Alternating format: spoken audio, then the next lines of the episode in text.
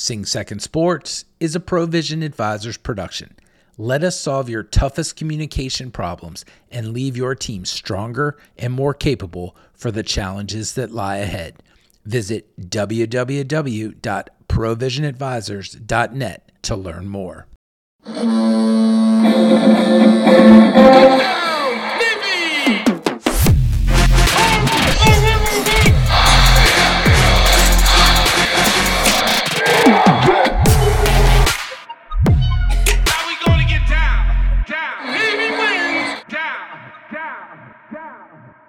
All right. Welcome to another episode of the Sing Second Sports podcast. I'm producer Chris Cervello. I am joined by special guest Bill Wagner of the Annapolis Capital and co host Ward Carroll. Guys, we had a chance to sing second twice yesterday. Uh, we ended up uh, splitting those chances. Uh, the women pulled it out in the end uh, and won by one point, and the men had a uh, heartbreaking loss after seeming like they were going to run away with it. Let's first start with the women's game. Uh, Wags, what were your thoughts on the women and their their big win yesterday there at Alumni Hall in Annapolis? Well, Chris, it was a great win for Navy, and they really needed a lift, beating Army on their home floor. I mean, it's been a struggle this season, up and down, uh, losing record within the Patriot League. Uh, I thought Navy played really well overall. Um, you know, Army kind of controlled things early. It was the third quarter that really turned things around. Jennifer Coleman was rather quiet in the first half. They did an excellent job defending her, and then she just took off. She over in the third quarter. She she took control. Uh, they did a good thing. They kind of put her in the middle and and fed her and let her create for herself and others. But she she turned the tide of the game in the third quarter, and then obviously a very exciting finish. Uh, Navy's down by a point. Uh, Tim Taylor calls timeout to set up a play. We all know who's going to get the ball, and Jennifer Coleman dribbles in and looks like she has an open three, and she pulls up and takes the shot, and it's blocked.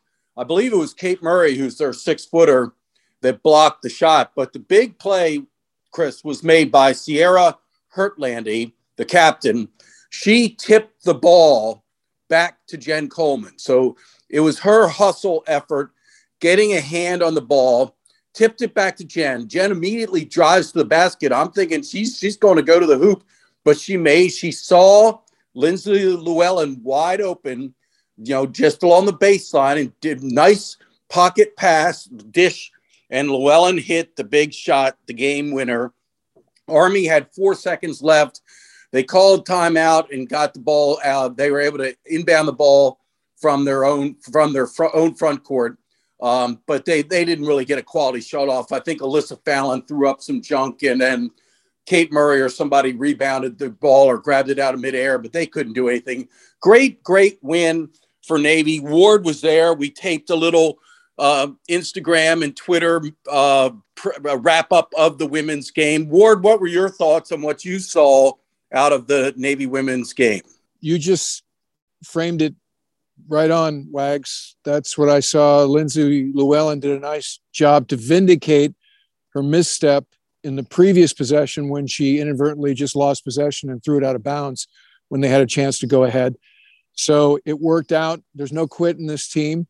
Uh, as you said, stand-up performance by Jennifer Coleman late. Um, Sydney Watt had guts throughout. I was very impressed with the heart of this team, and ultimately, uh, it wasn't pretty at times, and that last score was not pretty, but they got the job done. So kudos to them for that, and to Coach Taylor for leading his team to victory over Army. That was the highlight of the day. It turns out. Yeah, it was the highlight of the day. And then I saw um, on uh, Instagram and other uh, social media platforms, you know, Coach Taylor going into the locker room and uh, both he, the women, the other coaches, I mean, everybody, just their excitement, their emotion. Uh, you, you know, what a great win for the program. What a great win for Navy fans. Um, let's shift gears to the men. That was probably one of the best first halves of basketball I've seen, followed by one of the worst second halves of basketball that, that I've seen. It really was a tale of two halves, uh, wasn't it? let me just put a fine point on what you just said. It wasn't one of the worst second halves. It was the worst second half. So Wags, go ahead. Thank you for correcting me. Well, Ward thought yesterday as we taped the post game hit that there was the third uh, largest blown lead by Navy, but it turns out it was the largest. And ironically, the previous largest blown lead by Navy was against Army, and they referenced that on the CBS Sports Network telecast early in the second half because I saw someone posted to social media, "Oh, kiss of death here. They just brought up the 25 point blown lead Army in 2017, and this surpassed it. Navy was up by 27 points in the first half. I, I, I really, it, I, I am still trying to fathom how this all went south. Navy was playing great basketball on both ends of the floor, totally suffocating Army defensively. Army couldn't even run its offense. They were just completely discombobulated, could not even get off a quality shot. And then on offense, everybody was contributing, sharing the ball, very, very decisive, guys making shots. Everybody was getting into the act. It was total domination in the in the first half, and it just totally turned around. And uh, interestingly, guys, the Army coach Jimmy Allen, who by the way, was an assistant once upon a time at Navy under Don DeVoe. Yeah, when I was there, Wags. Uh, yeah, I mean that. I guess that would be the only silver lining. It was it was a familiar face. At least somebody with some Navy pedigree got a win. That's right. You're right, Chris. you know, we, we all love. We can't Allen. lose. We can't lose. Yeah. Yep, he's a great guy. He uh, here's an interesting little factoid. He was once sports information director Scott Strasemeier's roommate when uh, Jimmy was on the yep. staff. He and he and Strauss were roommates back in the day when they were both single. But um, yeah, Jimmy thought that things turned around at the end of the first half, and I, I did note Army had a little 7-0 run, uh, and uh, that run was fueled by a couple turnovers created by the press.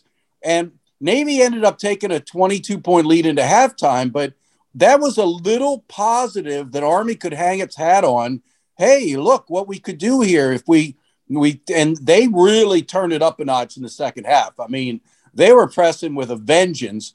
But to me, and I think Ward agreed with this when we did our post game hit, Navy just kind of went into cru- cruise control mode and decided, hey, let's just salt this one away. We're up big. All we got to do is just let the clock go down and we'll win. And uh, I saw possessions in which Navy was not they were passing the ball around with no intent to score. They were just throwing it around, letting the clock wind down. And what happened was they at the end of the shot clock, they're having to heave up desperation shots. And I, I here's where I, I'm not going to be critical because I'm not a coach. I'm just a observer, a seasoned observer at that. Covered a lot of basketball in 32 years as a sports writer, but three possessions of what I saw offensively in the second half, and I'm calling timeout, and I'm getting into those guys and saying, attack, keep attacking. This game's not over. And it went on for eight minutes. Um, Navy was still up by 22 points. That was the halftime margin. Navy was still up by 22 points just around the 11 minute mark. And over the next eight or nine minutes, Army outscored Navy 32 to 7. 32 to 7. And it was obviously fueled by the turnovers. Ward called it when we did our post game hit. The first thing Ward pointed out in the box score 30 points off turnovers. Ward? Yeah, that's that's it. You you just nailed it. That stat, as we said in the post game, uh, the post post game report. And by the way, if you're a fan of the pod and you're not listening to our Insta and Twitter pre, half, and post game reports, you're missing out on a whole part of the narrative that um, really is fundamental to our coverage. So please endeavor to check those out. Um, so, exactly that one stat out of the box score told the tale. And in the intangibles, there was just something where, and it was interesting in your article today, Wags, your post game article in the Capital Gazette, that I thought in the post game that the coach was going to sort of, you know, fall on his sword and, and admit that he didn't put the spurs to him. But he said, basically, and I'm paraphrasing here, I didn't do anything different coaching wise than I did in the first half. So to my eye, that's kind of throwing the team under the bus, the players under the bus. Um, and so if that's the case, then I'm just thinking that the guys on the floor were just kind of hoping the game would end, you know, just wishing the game away and sitting on their lead, which, as we know, that's just no way to play against an aggressive team like Army. And the Army coach, meanwhile, said they finally found their mojo, as you said, Wags, towards the end of the first half, which we noted. And we had, we said, we, we commented that Navy has a tendency to kind of lose the momentum as they're going into the half with a big lead. And we watched this in a couple of games before, the last two home games. And so we just kind of made that a footnote because they were still up by 22 points. And we said, okay, they got to come out and set the tone right at the beginning of the second half. And in fact, Army set the tone by first putting the full court press into full action, which completely seemed to rock Navy's world. And they they were not just doing the basics of clearing the ball. And sometimes it was kind of hard to watch because one guy was trying to clear it and the other guys weren't even looking at it they were just making their way down down the court. And this guy's an extremis you know? And so not good with getting the ball it always looked like they were just barely clearing the ball even when they were successful so so i don't know how much that they've practiced the full court press and then part b i heard the army coach say post up on D. And that changed everything when their center moved to the top of the key. And now that just changed their defensive scheme. And we were lost. And suddenly it's like what was graceful, smooth movement, unspoken rhythm in the first half became point and awkward, you know, inaction. And the same thing that, that tripped us up with the Lehigh game. And that so, was all she wrote. So let me ask I mean, even after a terrible second half, um, they go into overtime and, and they're up, right? I mean, they were up by three. It seemed like they could have pulled that game out but it was almost like overtime was cut into two halves where they they started the overtime period strong and then they faded at the end as well is, is, this a is this a player issue is this a coach issue is this just you know they've hit a, a rough patch over the last couple games. I mean, you guys are there. What emotions are you feeling from this team? Right. Well, first of all, I mean, the press was absolutely what turned around the game. And an interesting little point I will make is that Jimmy Allen said that Army normally presses off of um, made free throws. Uh, I mean, he explained that they don't always press off of made baskets. They started pressing full force every single time Navy inbounded the ball, which is a little bit of a departure for Army, but they had to. They were trailing by so much, they just, they was their only hope to press. And here's the quote from Coach DeChellis. We just took turns throwing the ball away to the other team. We had 20 turnovers, and most of them we had no defense for because they are in the backcourt. We turned the ball over and gave them layups or open looks on the perimeter, and that was our demise. We just coughed the ball up guys are jumping in the air and throwing the ball to nobody. And then later, when I referenced, you know, hey, offensively, it looked like you were, you know, tossing the ball around and running down the clock with no intent to score. And his reaction with, to that was, uh, let me get the quote here. Um, all of a sudden, in the second half, we started playing at the bottom of the shot clock because we weren't cutting, we weren't screening, we weren't moving the ball. We started dribbling the ball way too much. And then, you know, I pointed out that it did make sense to use the shot clock as much as possible because you did have the clock on your side. Um, but the fact is that their offense was stagnant. And he said, We weren't trying to milk the clock. We didn't say, let's take the air out of the ball and shoot late in the clock. That wasn't the plan at all. Well, somehow that what the coaching staff wanted wasn't getting translated to the court. And the bottom line is it didn't get fixed. Now, with regard to your overtime comment, yes, Navy, it was almost like a new life. I mean, everything fell apart in the second half. Army got total momentum. momentum. Navy was actually lucky to get to overtime because the Army had a chance uh, to make a bucket at the very, very end, and the guy missed. They banked it off the backboard, and it. So the Army had a chance to win in regulation. But, yep, Navy was up in overtime, and the play that really stands out to me, they're bringing up court. Greg Summers, the point guard, throws it over to John Carter in the wing, And Carter immediately throws it back to Summers, who's not even looking because that's not the play. I think he started to cut. You know, you know, he wasn't supposed to get the ball back. They're supposed to run their offense. And so the ball goes out of bounds, and Carter's looking at Summers like, what's going on? I really don't know who was at fault, but it was awful. It was ugly. Just threw the ball away. Well, it was a possession that had just started, and AV had just gotten the ball over midcourt and hadn't even, you know, initiated the offense. And then the Army, Chris Mann was the kid from Army who really played a key role down the stretch, Chris. He made two free throws, and that made the score, I believe, 73 72. And on the next possession, Army pressed as usual. Tyler Nelson got the ball in his hands, and he drove up court, got it across mid court, and was great. It's like, okay, you cleared the ball. But then, for unknown reason, he jumped in the air, got himself hung up, didn't know what to do, tried to throw it over to Carter, but it was a weak pass, a soft pass. Chris Mann picked it off, threw it ahead to Jalen Rucker, uh, their outstanding guard, the sophomore out of Baltimore, Maryland, and Gilman. Rucker makes the layup, and that was the winning basket 75 74. And then, of course, we know Navy had a chance at the end. Summers drove to the basket, and their six foot 10 forward came from behind, blocked it, and that was it. It was five tenths of a second left, and you're not going to No, get a basket. point one, point one seconds left. Right. Well, they actually they they ended up putting time back on the clock. Where that that Oh, they They- did. Okay, I missed that. that was what the Yeah. uh, delay was. They they put a new another four tenths. Right. And just so that people understand why this is important in college basketball, if there's less than three tenths of a second, that means you can't catch and shoot. It must be a tip.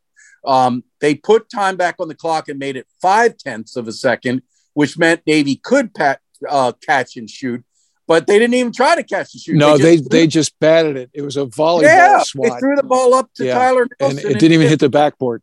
Right, exactly. So I mean, I'll throw it back to Ward, but you know, I have a quick question for Chris because you know we're at the game when we're watching this unfold. It's unbelievable, and you know I'm tweeting, so a lot of times I've got my head down, I'm typing. But Chris, from television, wh- why was Navy having so much trouble with the press? It just looked like they had never seen it before. I mean, I know that's not the case, but it it, it was like they were completely surprised. Um, that along with they just look like a different team. You know, John referenced this in the loss to Colgate and the loss to Lehigh, where um, you know he said they had long faces and you know looked like they they just didn't have the energy that they have at the beginning of the season. That's very much what it seemed like on TV, especially as they would go to breaks. They'd show uh, the guys' faces, and they I mean they just didn't look like they were there. Um, I, I think both of you are right. I mean, I, I think their thought was is that they could just kind of four corner, you know, run the clock out and and and they'd be able to win. Um, and obviously that wasn't the case. My question is now moving forward. I mean, you have a a shitty game against Colgate, a not so great game against Lehigh, a a huge you know letdown in the second half yesterday. Where does this once sort of mighty looking team where, where does it go? I mean, you, you know, is the NCAA and a Patriot League uh, tournament victory? I mean, is that still possible, or are, are they in real trouble? I guess let me just say that's the test of a team, right? Because right now my answer would be it's over, right? I mean that although we still have the N Star Army Navy game at Army next month, um, and some other key game. I mean the season isn't over, but I, I we're seeing a tendency here, as we've all kind of talked around it, but it just comes down to it appears that this team can't close, you know, and and so how they get to that reality. Sometimes they have a massive lead that they blow. Sometimes they're down and they, you know, claw their way back only to lose at the end. Um, but it's the the sort of steely-eyed, as you said, Chris, on TV, long faces. I think there was kind of this oh shit in their eyes midway through the second half, you know. And I, it's interesting because you mentioned Wags that they were dribbling too much. You may remember I came over to you to Wags. I'm like, they're dribbling too much. You know, just put the ball up. And sometimes they, they'd have this inside out flow where you'd be, you know, Daniel Deaver, Deaver did this full time, a couple times. He'd put the ball on the floor under the hoop.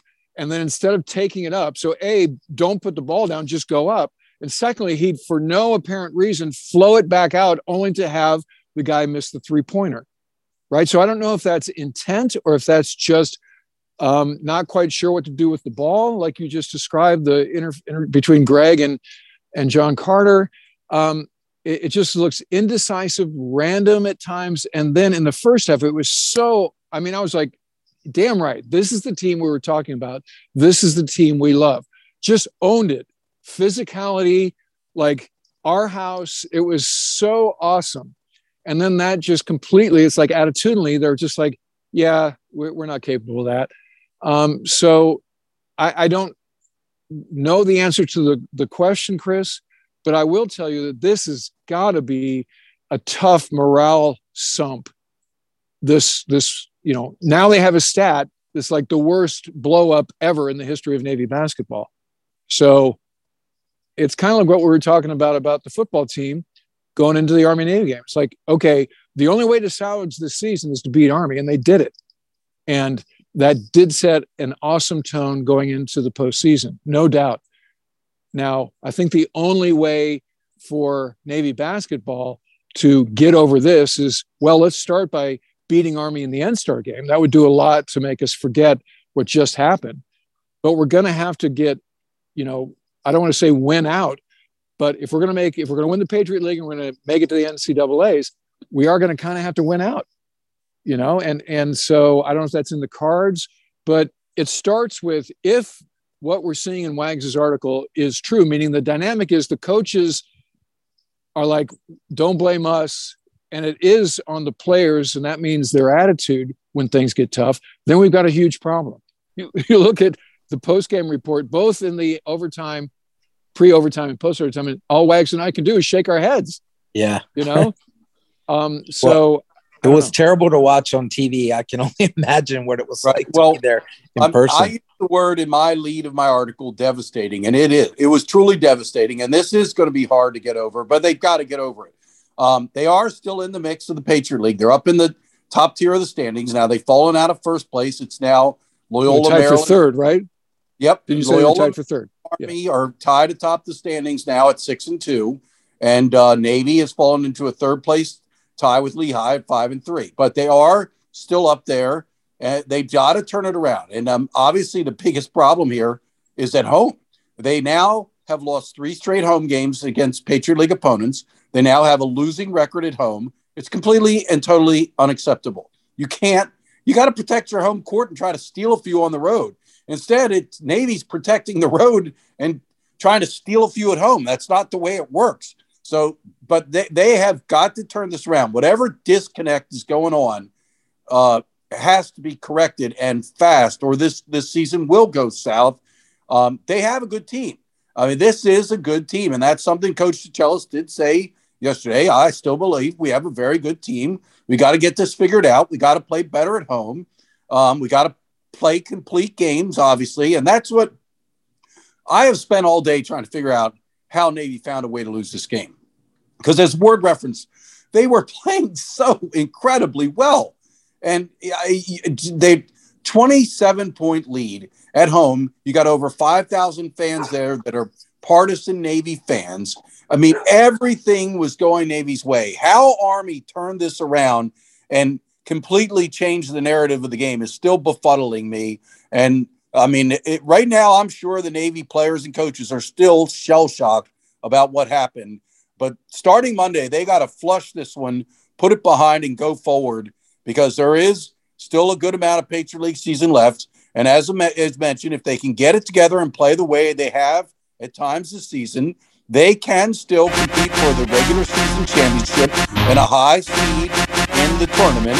And like you word reference, beat Army in the Star game at West Point, and that'll uh, be payback for what happened uh, yesterday.